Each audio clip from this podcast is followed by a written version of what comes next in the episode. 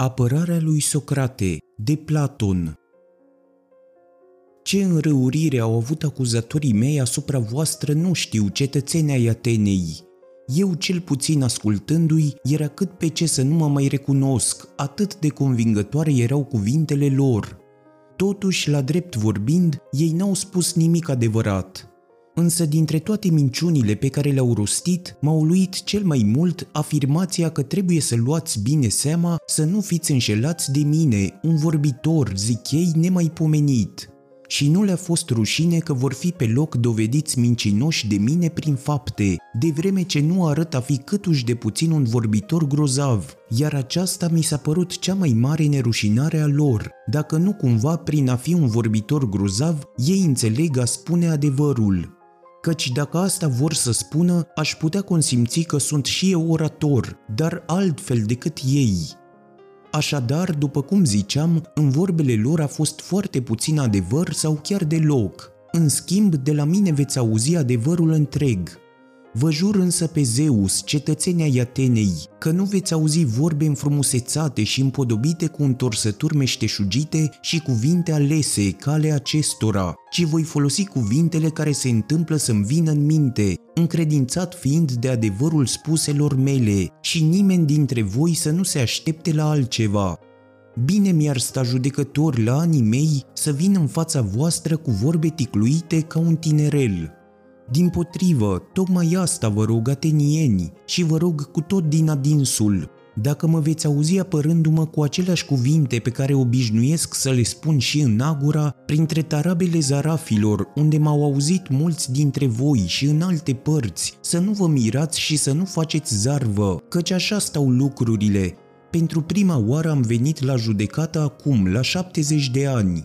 Sunt cu totul străin de vorbirea de aici. După cum, dacă s-ar întâmpla să fiu cu adevărat un străin, m-ați ierta că vorbesc în graiul și cu deprinderile în care am fost crescut. Așa vă cer și acum lucrul acesta, cred eu, pe bună dreptate.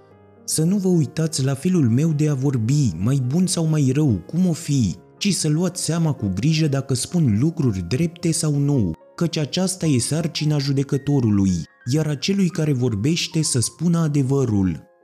Întâi de toate se cuvine atenieni să mă apăr de primele învinuiri mincinoase și de primii mei acuzatori, apoi de acuzațiile și de acuzatorii mei din urmă, căci mulți sunt cei care m-au învinuit în fața voastră și încă de mulți ani, fără să spună nimic adevărat. De ei mă tem eu mai degrabă decât de Anitos și de ai lui, cu toate că și aceștia sunt de temut dar mai de temut sunt judecătorii, aceia care, asumându-și rolul de a vă educa, pe cei mai mulți dintre voi, încă de pe când erați copii, încercau să vă convingă aducându-mi învinuiri neadevărate, care exista un oarecare Socrate, om iscusit, care cugetă la cele din cer și cercetează toate câte se află sub pământ și face să învingă judecata strâmbă, de vreme ce mi-au răspândit o asemenea faimă atenieni, aceștia sunt acuzatorii de care trebuie să mă tem. Într-adevăr, cine îi ascultă își închipuie că oamenii care cercetează astfel de lucruri nu cred nici în zei.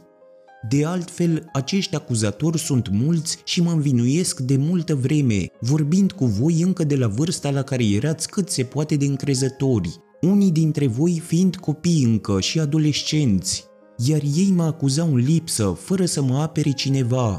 Dar ce este cu totul fără noimă e că nici măcar numele lor nu le știu și nu le pot spune, în afară poate de-al unui oarecare autor de comedii.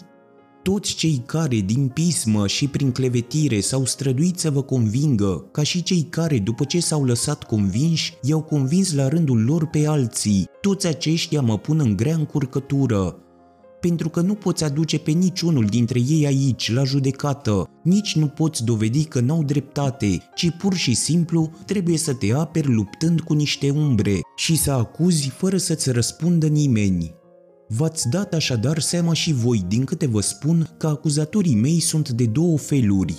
Unii m-au acuzat de curând, ceilalți de mult, cei despre care tocmai vorbesc, și ați înțeles că trebuie să mă apăr întâi de învinuirile lor, pentru că pe ei ați auzit întâi învinuindu-mă și i-ați auzit mult mai multă vreme decât pe ceilalți de mai târziu. Bine, trebuie deci să mă apăr atenieni și să încerc într-un timp atât de scurt să nimicesc calomnia înstăpânită de mult în mințile voastre. Dacă asta ar fi mai bine și pentru voi și pentru mine, aș vrea de bună seamă să reușesc și să ajung la un rezultat apărându-mă. Dar cred că e greu și îmi dau foarte bine seama cât de greu.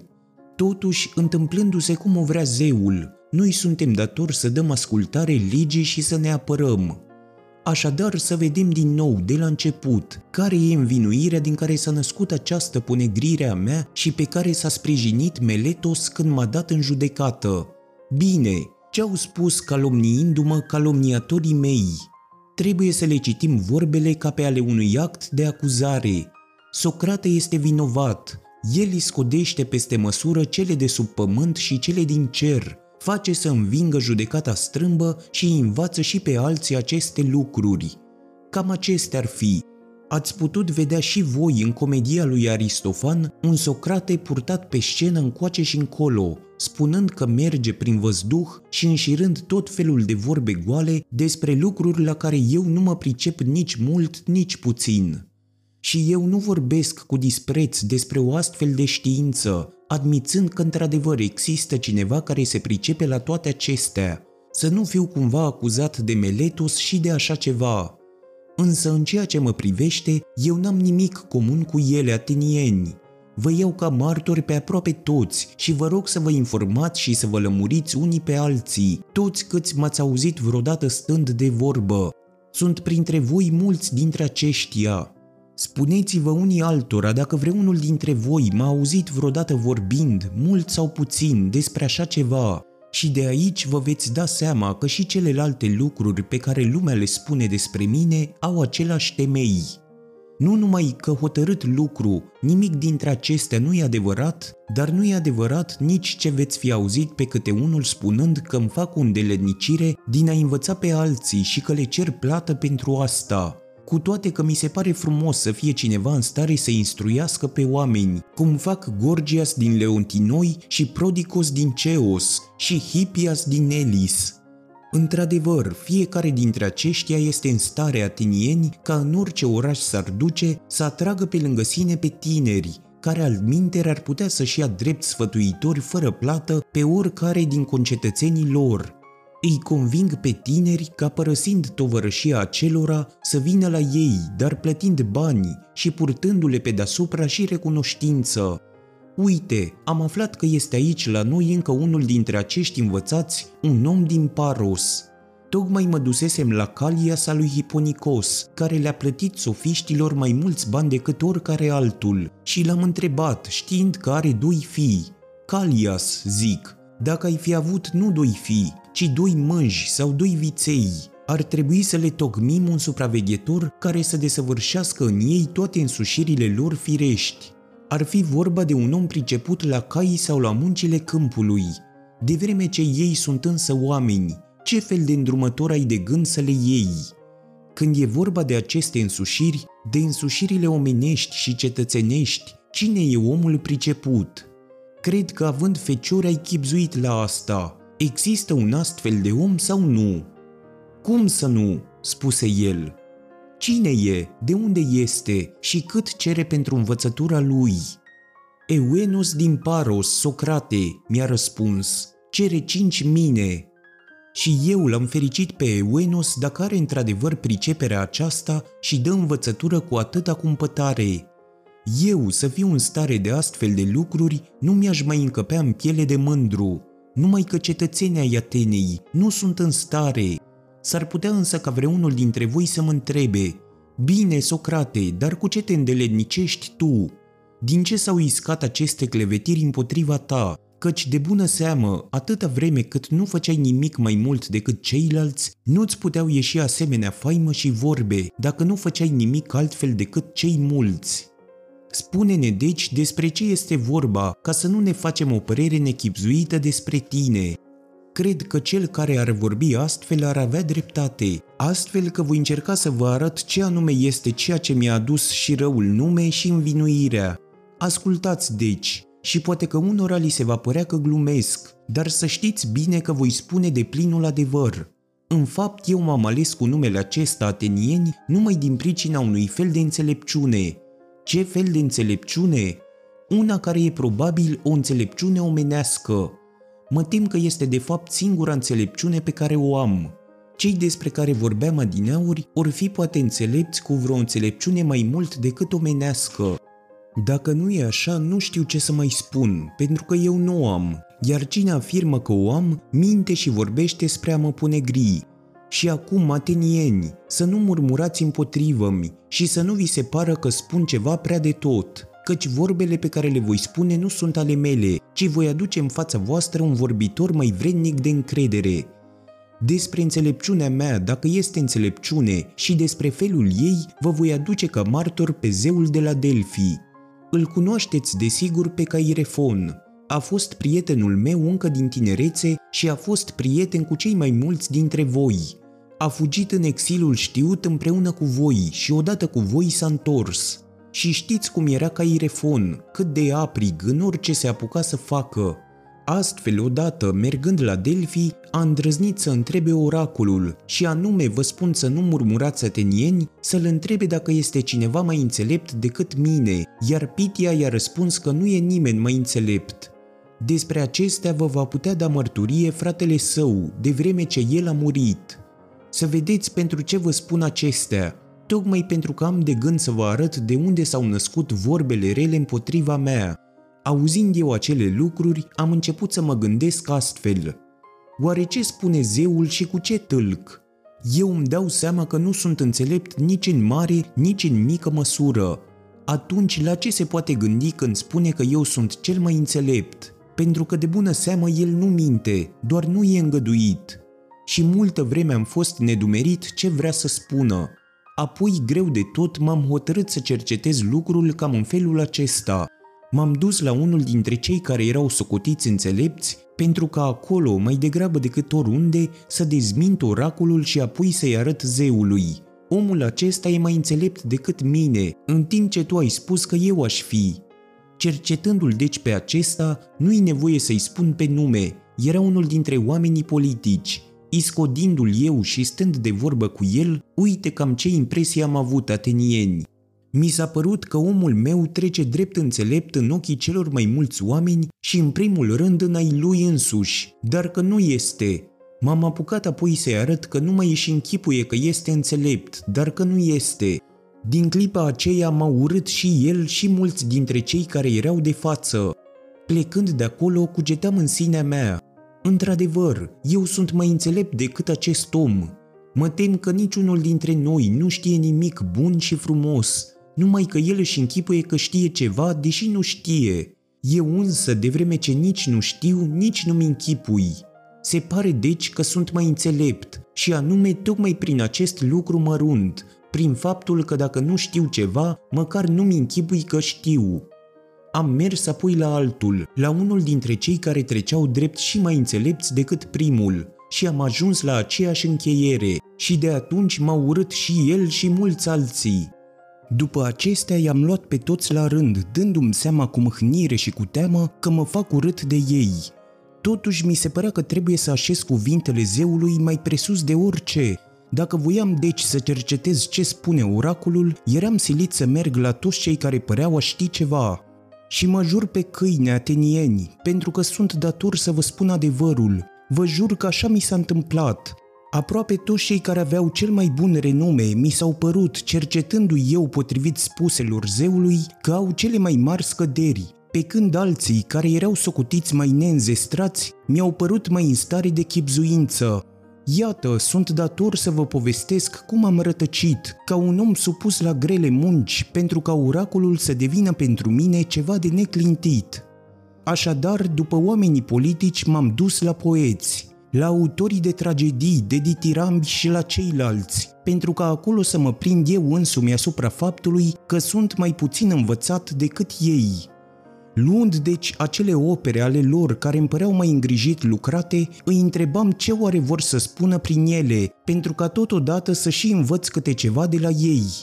Îmi vine tare greu să vă spun adevărul, cetățenii, totuși el trebuie spus. Într-un cuvânt, Aproape oricare dintre cei de față ar fi putut vorbi mai bine decât ei despre lucruri pe care ei înșiși le făcuseră. Mi-am dat seama astfel în scurtă vreme și despre poeți că nu din înțelepciune fac ceea ce fac, ci printr-o înzestrare firească și sub puterea inspirației, întocmai ca profeții și ticluitorii de oracole, căci și aceștia spun multe lucruri frumoase, dar de fapt nu știu nimic din ce spun.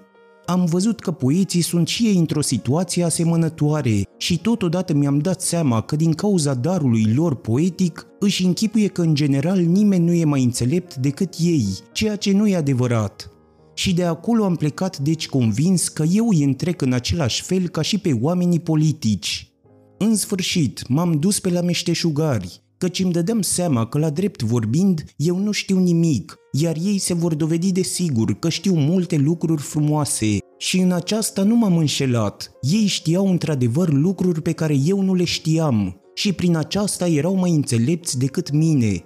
Însă cetățenii ai Atenei, mi s-a părut că bunii meșteșugari fac aceeași greșeală ca poeții, pentru că își împlinea bine meșteșugul, fiecare credea că este cât se poate de înțelept și în celelalte privințe, și anume în cele mai însemnate, și tocmai această nesocotință le întuneca înțelepciunea pe care o aveau, încât am ajuns să mă întreb în privința oracolului dacă aș voi mai degrabă să fiu așa cum sunt, nici înțelept cu înțelepciunea lor, nici prost cu prostia lor, sau să le am pe amândouă așa cum le au ei.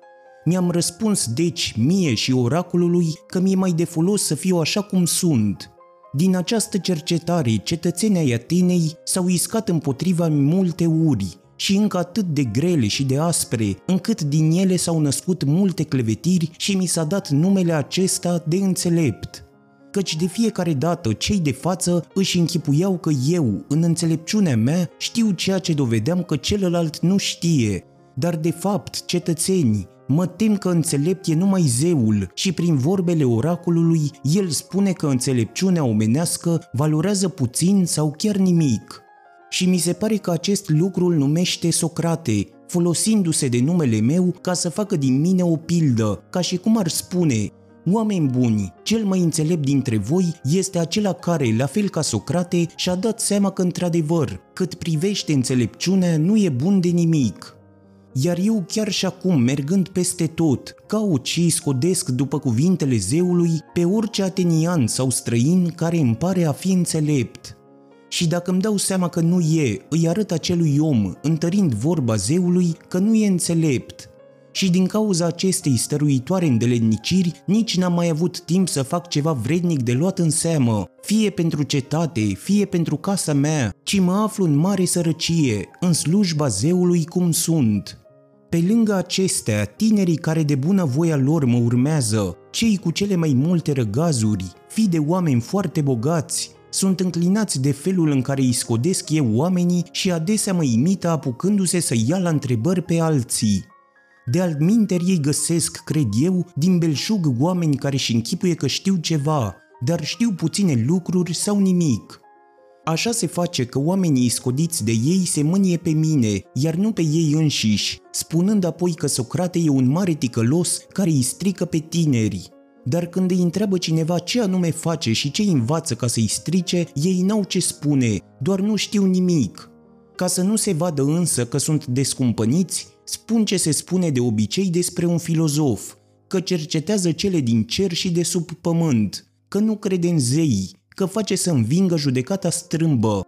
Desigur, n-ar vrea să recunoască adevărul, adică faptul dat în vileag, că nu mai se prefac a ști ceva, când ei nu știu nimic. Oamenii aceștia, ambițioși fiind, îndărjiți și numeroși și vorbind convingător și cu stăruință despre mine, v-au împuiat urechile ponegrindu-mă cu înverșunare și mai de mult și acum. Pe acest temei au tăbărât asupra mea și Meletos și Anitos și Licon.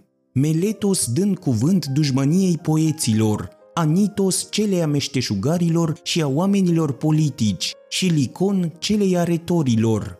Astfel că, după cum spuneam la început, m-aș mira să fiu în stare în atât de puțină vreme să dovedesc neadevărul unei învinuiri atât de adânc înrădăcinate. Adevărul este acesta pe care vi-l spun eu, cetățenia ai Atenei, iar vorba mea nu vă ascunde nimic și nu ocolește nimic, nici lucruri mari, nici mărunte. Și totuși știu destul de bine că în felul acesta îmi atrag gura lor din aceleași vechi pricini, ceea ce e de altfel o dovadă că spun adevărul și că tocmai acesta este răul meu nume și acestea pricinile lui. Iar dacă fie acum, fie altă dată veți cerceta aceste lucruri, veți vedea că așa este. În privința învinuirilor aduse mie de primii acuzatori, fie de ajuns în fața voastră apărarea aceasta. Iar acum voi încerca să mă apăr împotriva lui Meletos, omul acesta de treabă și devotat cetății, din cât zice el, și împotriva celui de-al doilea rând de acuzatorii ei mei. Să luăm din nou așadar învinuirea adusă de ei sub jurământ, pentru că e vorba acum de alți acuzatori. Sună cam așa, Socrate calcă legea stricându-i pe tineri și necrezând în zei în care crede cetatea, ci în alte divinități noi. Cam așa sună actul de acuzare. Să-i cercetăm acum fiecare punct în parte.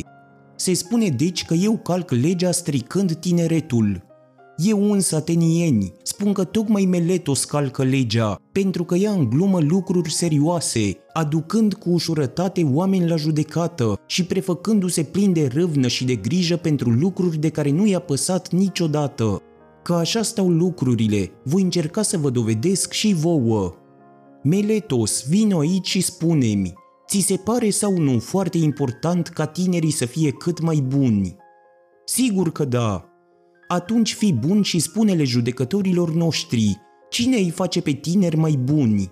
Nu încape îndoială că știi, de vreme ce porți grija acestui lucru. Pe cel care îi strică l-ai găsit, după cum spui, adică pe mine, și l-ai adus aici la judecată și îl învinuiești. Dar acela care îi face mai buni, hai și ne spune, arată-ne, cine este? Vezi, Meletos, că taci și nu poți să răspunzi.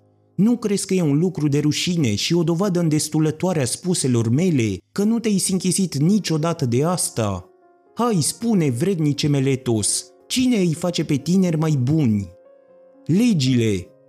Dar nu asta te întreb, prea bunule, ci care om îi face mai buni, unul care să știe printre altele și în primul rând și acest lucru, adică legile. Aceștia de aici, Socrate, judecătorii, cum adică Meletos? Aceștia sunt în stare să educe pe tineri și să-i facă mai buni? Neîndoielnic. Oare toți sau unii da și alții nu? Toți! Minunată vorbă, jur pe Hera, și mare belșug de oameni folositori ne arată. Dar ea spune-mi, și aceștia, ascultătorii, îi fac pe tineri mai buni sau nu? Și aceștia. Dar membrii sfatului, și membrii sfatului, doar n-ai să spui Meletos că membrii adunării poporului îi strică pe tineri. Sau și ei îi fac mai buni cu toții. Și ei. S-ar părea deci că toți atenienii, în afară de mine, îi fac pe tineri desăvârșiți și numai eu îi stric. Așa spui tu? Hotărât că așa spun. Ai înțeles de bună seamă marea mea nefericire, dar răspunde-mi, oare și la cai ți se pare că lucrurile stau astfel? Cei care îi fac mai buni sunt oameni toți și unul singur e cel care îi strică? Sau tocmai pe dos, în stare să-i facă mai buni e unul singur? Sau sunt foarte puțini, și anume cei de meserie, iar cei mai mulți, ori de câte ori au de face cu caii și îi folosesc, îi strică? Oare nu așa se întâmplă Meletos și cu caii și cu toate celelalte animale? Ba chiar așa este, fie că tu și cu Anitos sunteți de acord, fie că nu, și mare noroc ar avea tinerii dacă unul singur i-ar strica și toți ceilalți le-ar fi de folos. Ai dat însă o dovadă îndestulătoare, Meletos, că niciodată nu te-a frământat grija pentru tineri și se vede limpede că nici de cum nu te-ai omorât cu firea cugetând la lucrurile de care mă învinuiești. Mai spune-ne ceva, Meletos, pentru numele lui Zeus. Oare e mai bine să trăiești printre cetățeni de treabă sau printre ticăloși? Hai, dragul meu, răspunde, doar nu te întreb cine știe ce lucru greu. Oare cei ticăloși nu le fac rău celor care se află mereu în preajma lor, iar cei buni nu le fac ei bine? Ba da, desigur. Atunci există cineva care preferă să fie înconjurat mai degrabă de oameni care îi fac rău decât de oameni care să-i fie de folos? Răspunde prea bunule, că și legea îți poruncește să răspunzi. Există cineva care să vrea să-i facă rău cei din jur? Sigur că nu. Atunci spune, oare mă aduce aici la judecată pentru că îi stric pe tineri și îi fac ticăloși din adins sau pentru că fac asta fără să-mi dau seama? Sigur că din adins. Cum adică Meletos?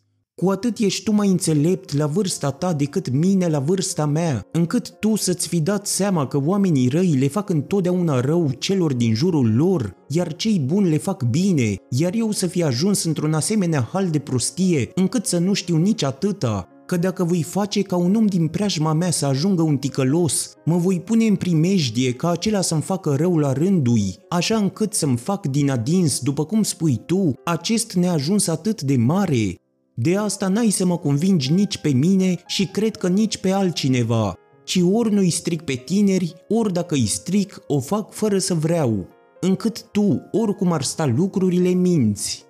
Dacă îi stric fără voie, atunci, după lege, acest fel de greșeli fără voie nu trebuie aduse în fața judecății, ci trebuie să fiu luat deoparte, învățat și sfătuit. Pentru că e limpede că dacă îmi voi da seama, voi înceta să fac ceea ce fac fără să vreau. Tu însă te-ai ferit să te apropii de mine și să mă înveți și n-ai vrut. Mă aduci în schimb aici, unde după lege trebuie aduși cei care au nevoie de pedeapsă și nu de învățătură. Este însă destul de limpede atenieni ce spuneam eu, și anume că lui Meletos nu i-a păsat niciodată, nici mult, nici puțin de aceste lucruri. Totuși, ia spune-ne, cum zici tu oare Meletos că îi stric eu pe tineri? Din acuzația pe care tu ai întocmit-o, reiese că îi învăț să nu creadă în zei în care crede cetatea, ci în alte divinități noi. Sau nu spui că îi stric prin aceste învățături? Ba da, chiar așa spun. Atunci, Meletos, chiar în numele acestor zei despre care e vorba acum, spune-ne și mai lămurit, atât mie cât și acestor oameni, pentru că eu nu reușesc să înțeleg. Afirm oare că eu învăț lumea să creadă că există unii zei și eu însumi cred că există zei, deci nu sunt cu totul ateu și astfel deci nu calc legea, însă nu cred în zeii cetății, ci în alții și despre aceasta să fie vorba când pomenești în acuzarea mea de alți zei? Sau afirm că eu nu cred deloc în zei și învăț așa și pe ceilalți? Așa spun, că nu crezi deloc în zei. O, uimitorule Meletos, pentru ce spui acestea? Deci eu nu cred că soarele și luna sunt zei, cum cred ceilalți oameni. Mă jur pe Zeus, judecătorii, bineînțeles că nu crede, de vreme ce spune că soarele e de piatră, iar luna de pământ. Bine, dar îți închipui că l-acuz pe Anaxagoras, dragul meu Meletos, și astfel îți arăți disprețul față de judecătorii, socotindu-i atât de puțin învățați, încât să nu știe că tocmai lucrările lui Anaxagoras sunt pline de astfel de vorbe. Pasămite și tinerii le-ar învăța de la mine când, din potrivă, ar putea, cumpărându-le de la teatru cu cel mult o drahmă, să-și bată joc de Socrate, dacă el ar pretinde că îi aparțin aceste învățături, de astfel atât de ciudate, dar pentru numele lui Zeus, asta e părerea ta despre mine, că nu cred deloc în zei? Nu crezi, mă jur pe Zeus, nu crezi câtuși de puțin. Nu ești de bună credință, Meletos, iar acum nici față de tine însuți, pare mi se. Eu socotesc atenieni că acest om e pătimaș și nestăpânit la culme și că într-adevăr din patimă și nestăpânire, ca și fiind că e prea tânăr, a întocmit această acuzație, pentru că el se aseamănă cuiva care ar pune, ca să mă încerce, un fel de enigmă. Oare își va da seama Socrate înțeleptul că eu mă țin de glume și mă contrazic sau îl voi înșela și pe el și pe ceilalți ascultători? Mi se pare într-adevăr că el se contrazice în acuzație, ca și cum ar spune Socrate calcă legile pentru că nu crede în zei, iar în schimb crede în zei. Desigur, acestea sunt vorbele cuiva care glumește. Cercetați împreună cu mine, cetățenii, de ce mi se pare mie că glumește, iar tu răspunde, Nemeletos. Voi însă amintiți-vă ce v-am rugat de la început, să nu murmurați împotriva mea dacă voi vorbi în felul meu obișnuit. Se află oare cineva Meletos care să creadă că există lucruri omenești fără să creadă că există oameni? Să răspundă atenieni și să nu mai facă mereu zarvă. Este cineva care să nu creadă că există cai, dar să creadă că există călărie, sau să nu creadă că există flautiști, dar să creadă că există arta flautistului. Nu, Meletos, prea ales bărbat, nu există. Dacă tu nu vrei să răspunzi, ți-o voi spune eu și ție și celorlalți de aici. Atunci răspunde măcar la ceea ce urmează. Poate cineva să creadă că există lucruri privitoare la daimoni, fără să creadă în daimoni? Nu se poate. Cât îți sunt de îndatorat că ai răspuns în sfârșit, silit fiind de cei de față. Spui așadar că eu cred și îi învăț pe alții lucruri privitoare la daimoni, zici tu, și așa ai și întărit prin jurământ, în actul de acuzare. Dar de vreme ce eu cred în lucrurile privitoare la daimoni, urmează neapărat de aici că eu cred și în daimoni. Nu așa stau lucrurile, Ba chiar așa, și socotesc că gândești la fel cu mine, de vreme ce nu răspunzi. Iar pe daimoni nu-i credem zei sau odrasle de zei. Așa e sau nu? Da, desigur. Deci, de vreme ce eu cred în daimoni, după cum zici, iar daimonii sunt niște zei, tocmai de aceea spun eu că umbli cu enigme și cu glume, când spui că eu nu cred în zei și apoi din nou că aș crede, de vreme ce cred în daimoni căci dacă daimonii sunt odrazlele zeilor, copii din flori, fie de la nimfe, fie de la alte mame, după cum se povestește, cine ar crede că există odrazle ale zeilor, dar zei nu? Ar fi la fel de lipsit de noimă, ca și cum cineva ar crede că există odrazlele cailor și măgarilor ca târii, iar caii și măgarii n-ar crede că există, dar nu cu alt gând a întocmit Meletos această acuzație, decât pentru a ne pune la încercare, sau pentru că nu aveai nicio acuzație adevărată pe care să o arunci asupra mea. Iar să convingi pe cineva, oricât de puțină minte ar avea, că a crede în cele privitoare la daimoni nu e tot una cu a crede în cele privitoare la zei, ci înseamnă a nu crede nici în daimoni, nici în zei, nici în eroi. Să convingi pe cineva de aceasta, zic, nu e cu putință prin niciun meșteșug.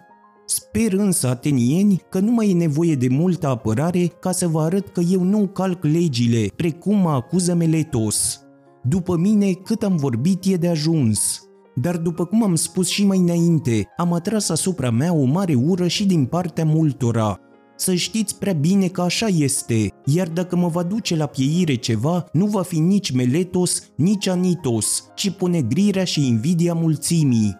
Acestea au dus la pieire și pe mulți alți oameni și oameni de treabă și cred că vor continua să-i piardă. Nici o primejdie să fiu eu ultimul. Poate că ar spune cineva, oare nu ți-e rușine, Socrate, că ai făcut asemenea fapte pentru care te afli acum în primejdie de moarte? Iar eu i-aș putea răspunde pe drept cuvânt. Omule, nu ai dreptate dacă ți închipui că acela care poate fi cât de cât folositor trebuie să cântărească sorții de moarte ori viață, ci nu să ia aminte la un singur lucru, ori de câte ori făptuiește ceva, și anume dacă ceea ce face e drept sau nedrept, și dacă e lucru vrednic de un om bun sau de un om rău.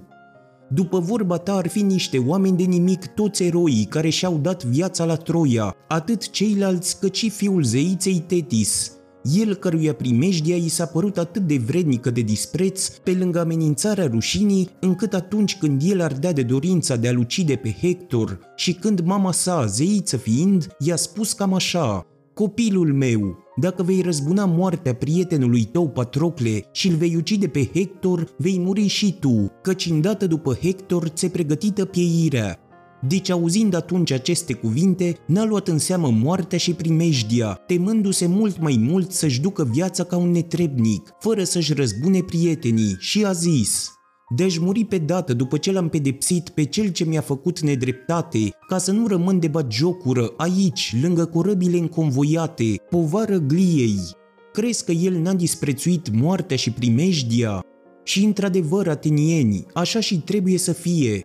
Orică ți-ai ales singur un loc în luptă, socotindu-l cel mai potrivit, orică ai fost așezat acolo de comandantul tău, în locul acela trebuie, cred eu, să înfrunți neclintit primejdia, fără să iei în seamă nici moartea, nici altceva, orice ar fi, ci numai dezonoarea. Iar eu aș săvârși într-adevăr ceva groaznic dacă după ce atunci când m-au rânduit într-un post arhonții pe care voi i-ați ales ca să-mi comande la Potidea, ca și la Amfipolis și la Delion, acolo unde m-au așezat ei, acolo am rămas, ca și oricare altul, înfruntând primejdia morții, Acum, în schimb, când zeul îmi rânduiește, după cum am socotit și am înțeles eu, că trebuie să-mi petrec viața cugetând și scrutându-mă pe mine și pe alții, acum eu, temându-mă sau de moarte sau de orice altceva, mi-aș părăsi postul, acesta ar fi un lucru groaznic și, într-adevăr, pe bună dreptate aș fi dus la închisoare sub cuvânt că nu cred în zei, de vreme ce n-aș da crezare oracolului și m-aș teme de moarte și aș socoti că sunt înțelept fără să fiu. Căci să te temi de moarte, cetățeni, nu este nimic altceva decât să-ți închipui că ești înțelept fără să fii. Înseamnă să crezi că știi ceva ce nu știi, căci nimeni nu știe ce este moartea și nici dacă nu e cumva cel mai mare bine pentru un om, dar tot se tem de ea ca și cum ar fi sigur că e cel mai mare rău. Iar acest fel de a gândi, cum să nu fie tocmai prostia aceea vrednică de dispreț, de a crede că știi ceea ce nu știi. Eu însă, atenieni, poate că tocmai prin aceasta și în acest punct mă deosebesc de cei mai mulți, chiar dacă ar însemna să spun că într-o privință sunt mai înțelept decât altul, și anume dacă nu știu mare lucru despre cele din Hades, îmi și dau seama că nu știu, dar a face nedreptăți și a nu te supune celui mai bun, fie el om sau zeu, știu că acestea sunt fapte rele și rușinoase. Așadar, de niște lucruri despre care nu știu dacă nu cumva sunt bune, nu mă voi teme și nu voi fugi de ele mai degrabă decât de aceste lucruri despre care știu sigur că sunt rele încât nici dacă voi mi-ați dat drumul acum împotriva vorbelor lui Anitos, care a spus că sau trebuia de la bun început să nu fiu adus aici, sau de vreme ce am fost adus, nu e cu putință să nu fiu osândit la moarte, pentru că dacă aș scăpa, zice el, fiii voștri, care și așa se îndeletnicesc cu ceea ce îi învață Socrate, ar ajunge stricați pe de întregul cu toții, și dacă pe lângă acestea mi-ați spune, Socrate, acum noi vom da ascultare lui Anitos, ci te lăsăm liber, însă cu condiția să nu-ți mai petreci vremea niciodată cu această cercetare, nici să nu mai filozofezi. Iar dacă vei mai fi prins făcând acestea, vei fi dat morții. Dacă mi-ați dat drumul, zic, cu această condiție, atunci v-aș spune, Atenieni, în ceea ce mă privește vă mulțumesc și vă sunt recunoscător, dar mă voi supune mai degrabă zeului decât vouă și câtă vreme voi mai avea suflare în mine și voi mai fi în stare, nu voi înceta pentru nimic în lume să filozofez și să vă îndemn, precum și să atrag atenția mereu oricui mi-a reși în cale, spunându-i după obicei. O, prea bunule, tu care ești atenian, din cetatea cea mai mare și mai vestită în înțelepciune și putere, nu ți-e oare rușine că de bani te îngrijești ca să ai cât mai mulți și cât mai multă glorie și cinstire, iar de cuget și de adevăr și de suflet, ca să fie cât mai frumos, nu te îngrijești și nu-ți pasă, și dacă cineva dintre voi se va împotrivi și va spune că se îngrijește, nu-l voi lăsa să plece îndată și nu mă voi îndepărta de el, ci îl voi întreba și îl voi cerceta și îl voi mustra, iar dacă mi se va părea că n-a dobândit virtutea de a spune că a dobândit-o, îl voi certa că pune foarte puțin preț pe cele mai însemnate lucruri și cel mai mare preț pe lucruri de nimic.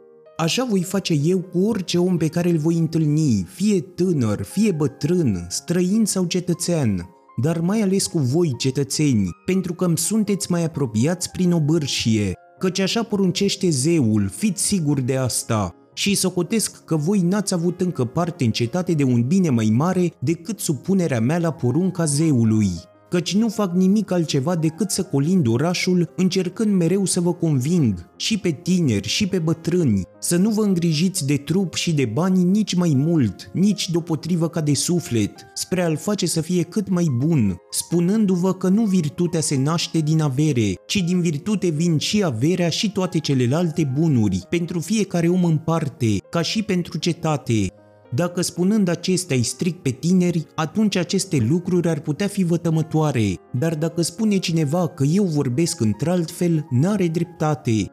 În această privință v-aș mai spune deci atenieni doar atât. Ascultați-l pe Anitos sau nu, dați-mi drumul sau nu dați drumul. Eu nu voi face altceva nici dacă trebuie să mor de nenumărate ori. Nu murmurați atenieni, ci faceți mai departe cum v-am rugat. Nu murmurați orice spune, ci ascultați, căci ascultând cred că veți avea și un folos. Am de gând să vă mai spun unele lucruri care vor stârni poate și strigăte. Să nu faceți asta cu niciun chip, căci să știți bine, dacă mă veți ucide cumva pe mine, care sunt cum v-am spus, nu îmi veți face mie mai mult rău decât vouă înșivă, pentru că mie nici Meletos, nici Anitos nu mi-ar putea face vreun rău. N-ar avea cum, căci nu cred că legea îngăduie ca omul mai bun să sufere din pricina celui mai rău. Firește, m-ar putea osândi la moarte sau m-ar putea izgoni în exil sau lipsi de drepturile de cetățean. Asemenea lucruri însă ar putea fi nefericiri mari după gândul acestui om sau după altcineva, dar eu nu le socotesc așa, cu mult mai mare nefericire e să faci ceea ce face acesta acum, încercând să o sândească un om la moarte pe nedrept. De aceea mă apăr acum, nu pentru mine, cum s-ar putea crede, departe de asta atenieni. Pentru voi mă apăr, ca nu cumva osândindu-mă să păcătuiți față de darul pe care vi l-a făcut zeul căci dacă mă veți ucide pe mine, nu veți mai găsi lezne un alt om care cu adevărat, chiar dacă ar părea o vorbă caragioasă, să fie pus de zeu pe lângă cetate, întocmai ca pe lângă un cal, mare și de soi, dar care din pricina mărimii ar fi cam leneș și ar trebui să fie trezit de un tăun. La fel mi se pare că m-a așezat zeul pe lângă cetate pe mine, unul care nu va înceta de fel să vă trezească și să vă convingă și să vă mustre cât e ziua de lungă, ținându-se de voi pretutindeni. Nu veți mai avea parte ușor de un astfel de om atenieni, așa că dacă îmi veți da ascultare, mă veți cruța, voi însă mâniați, ca niște oameni treziți din somn, când abia au ațipit, veți lovi poate în mine și dându-i ascultare lui Anitos, mă veți osândi poate cu ușurință la moarte. Apoi însă ați continua să dormiți tot restul vieții, dacă nu cumva zeul, având grijă de voi, v-ar trimite pe altcineva. Că sunt un om pe care zeul a dăruit cetății, v-ați putea da seama și de aici. Nu pare a fi lucru omenesc lipsa mea de grijă pentru toate ale mele, statornica mea nepăsare față de treburile casei, timp de atâția ani, Faptul că m-am îndeletnicit în schimb cu treburile voastre, apropiindu-mă mereu de fiecare în parte, ca un părinte sau ca un frate mai mare, dându-mi osteneala de a vă convinge să năzuiți spre virtute, și măcar dacă aș trage vreun folos sau aș lua vreo plată pentru că vă dau aceste îndemnuri, ar mai avea o noimă, Acum însă vedeți și voi că aceea care mă acuză, deși mi-aruncă învinuiri cu atâta nerușinare în toate celelalte privințe, totuși n-au putut chiar avea nerușinarea de a aduce un martor cum că eu aș fi luat sau aș fi cerut vreodată plată. În schimb, cred că aduc eu un martor vrednic de crezare că spun adevărul. Sărăcia mea, vi se pare poate ciudat că eu dau târcoale fiecăruia în parte, îl sfătuiesc astfel și mă ostenesc cu el, iar în public, în fața mulțimii, nu îndrăznesc să vin ca să dau sfaturi cetății. Pricina e aceea despre care m-ați auzit adesea vorbind pretutindeni, că în mine vorbește ceva divin, un zeu, după cum în bătaie de joc a scris și Meletus în acuzație, și anume, încă de când eram copil, există un glas care ori de câte ori se face auzit, mă oprește să fac ceea ce aveam de gând, dar niciodată nu mă îndeamnă să fac ceva. El este cel care se împotrivește să mă ocup de treburile cetății și cred că pe bună dreptate se împotrivește. Să știți bine, atenieni, dacă eu m-aș fi apucat să mă ocup de treburile publice, de mult aș fi pierit fără niciun folos, nici pentru voi, nici pentru mine, și să nu vă mâniați că spun adevărul. N-are cum scăpa de pieire un om care vi se împotrivește după cinstită dreptate, vouă sau altei mulțimi, încercând să împiedice în cetate multe lucruri nedrepte și nelegiuite, ci acelea care luptă într-adevăr pentru dreptate. Dacă vrea să scape cu viață cât de puțină vreme, trebuie să rămână un om de rând și să nu aibă vreo funcție publică iar eu vă voi aduce dovezi trainice pentru aceasta, nu vorbe, ci lucrurile pe care le prețuiți voi, fapte. Ascultați deci ce mi s-a întâmplat, ca să știți că pentru nimic în lume nu m-aș abate de la dreptate de teama morții, dacă neabătându-mă m-aș îndrepta totodată spre pieire. O să vă spun lucruri mai de rând, ca la judecăți, dar sunt lucruri adevărate. Eu n-am avut niciodată altă însărcinare publică în cetate, atenieni, dar membru al sfatului am fost. Și s-a întâmplat să-i vină rândul la pritanie tribului nostru, Antiochis, atunci când voi ați vrut ca pe cei zece generali care n-au adunat trupurile celor morți în bătălia navală să-i judecați la oaltă, călcând legea, după cum v-ați dat seama cu toții mai târziu. Dintre toți britanii, numai eu m-am împotrivit să călcați legile și am votat împotrivă. Și deși vorbitorii erau gata să mă acuze și să mă trimită în judecată, în timp ce voi strigați și întărâtați, eu am socotit că trebuie să înfrunt primejdia de dragul legii și al dreptății, mai degrabă decât să vă țin partea vouă, care voiați să dați hotărâri nedrepte, numai pentru că m-aș fi temut de lanțuri sau de moarte și acestea se întâmplau pe când în cetate era încă o rânduire democratică, dar după ce a venit oligarhia, cei 30 ne-au chemat în Tolos, pe mine și pe alți patru, și ne-au poruncit să-l aducem în Salamina pe Leon Salamineanul ca să-l ucidă, după cum au dat multe porunci de acest soi și multor altora, vrând să compromită pe cât mai mulți. Însă eu atunci, nu prin vorbă, ci prin faptă, am arătat că nu-mi pasă de moarte nici cât negru sub unghie, dacă n-ar fi o vorbă cam necioplită, dar să nu fac ceva nedrept și nelegiuit, de asta îmi pasă din plin. Căci pe mine acea cărmuire n-a reușit să mă înspăimânte, cât era ea de puternică, așa încât să fac ceva nedrept ci după ce am ieșit din Tolos, cei patru s-au dus în Salamina și l-au adus pe Leon, iar eu, plecând de acolo, m-am dus acasă. Și poate că aș fi fost ucis din această cauză, dacă acea cărmuire n-ar fi căzut curând după aceea. Și pentru aceste lucruri există mulți martori, Credeți așadar că aș mai fi fost în viață atâta vreme dacă m-aș fi îndelenicit cu treburile publice? Și purtându-mă cum se cade să se poarte un om de treabă, le-aș fi venit în ajutor celor drepți? Și după cum se și cuvine, aș fi pus acest lucru mai presus de toate? Departe de asta atenieni, și nici altcineva, oricine ar fi fost, n-ar fi rămas în viață, însă pe mine mă veți găsi același om în tot cursul vieții, chiar dacă am avut o însărcinare publică, același și ca simplu cetățean. Unul care nu a îngăduit niciodată ceva împotriva dreptății, nimănui, nici altora și nici vreunuia din cei pe care acuzatorii îi numesc discipolii mei. De fapt, profesor nu i-am fost nimănui, dar dacă cineva dorea să mă asculte vorbind și îndeletnicindu-mă cu ale mele, fie acela tânăr sau bătrân, eu n-am împiedicat niciodată pe nimeni și nici nu iau bani ca să vorbesc, nici nu tac dacă nu iau bani, ci stau la îndemână deopotrivă celui bogat și celui sărac, ca să mă întrebe și dacă cineva vrea să asculte ce spun și să-mi răspundă iar dacă vreunul din ei devine astfel om de treabă orba, nu e drept să fiu eu răspunzător de aceasta, de vreme ce nici n-am făgăduit vreodată învățătura cuiva și nici n-am învățat pe nimeni. Iar dacă cineva spune că a învățat vreodată de la mine sau a auzit între patru ochi ceva ce n-au auzit și toți ceilalți, să știți bine că nu spune adevărul.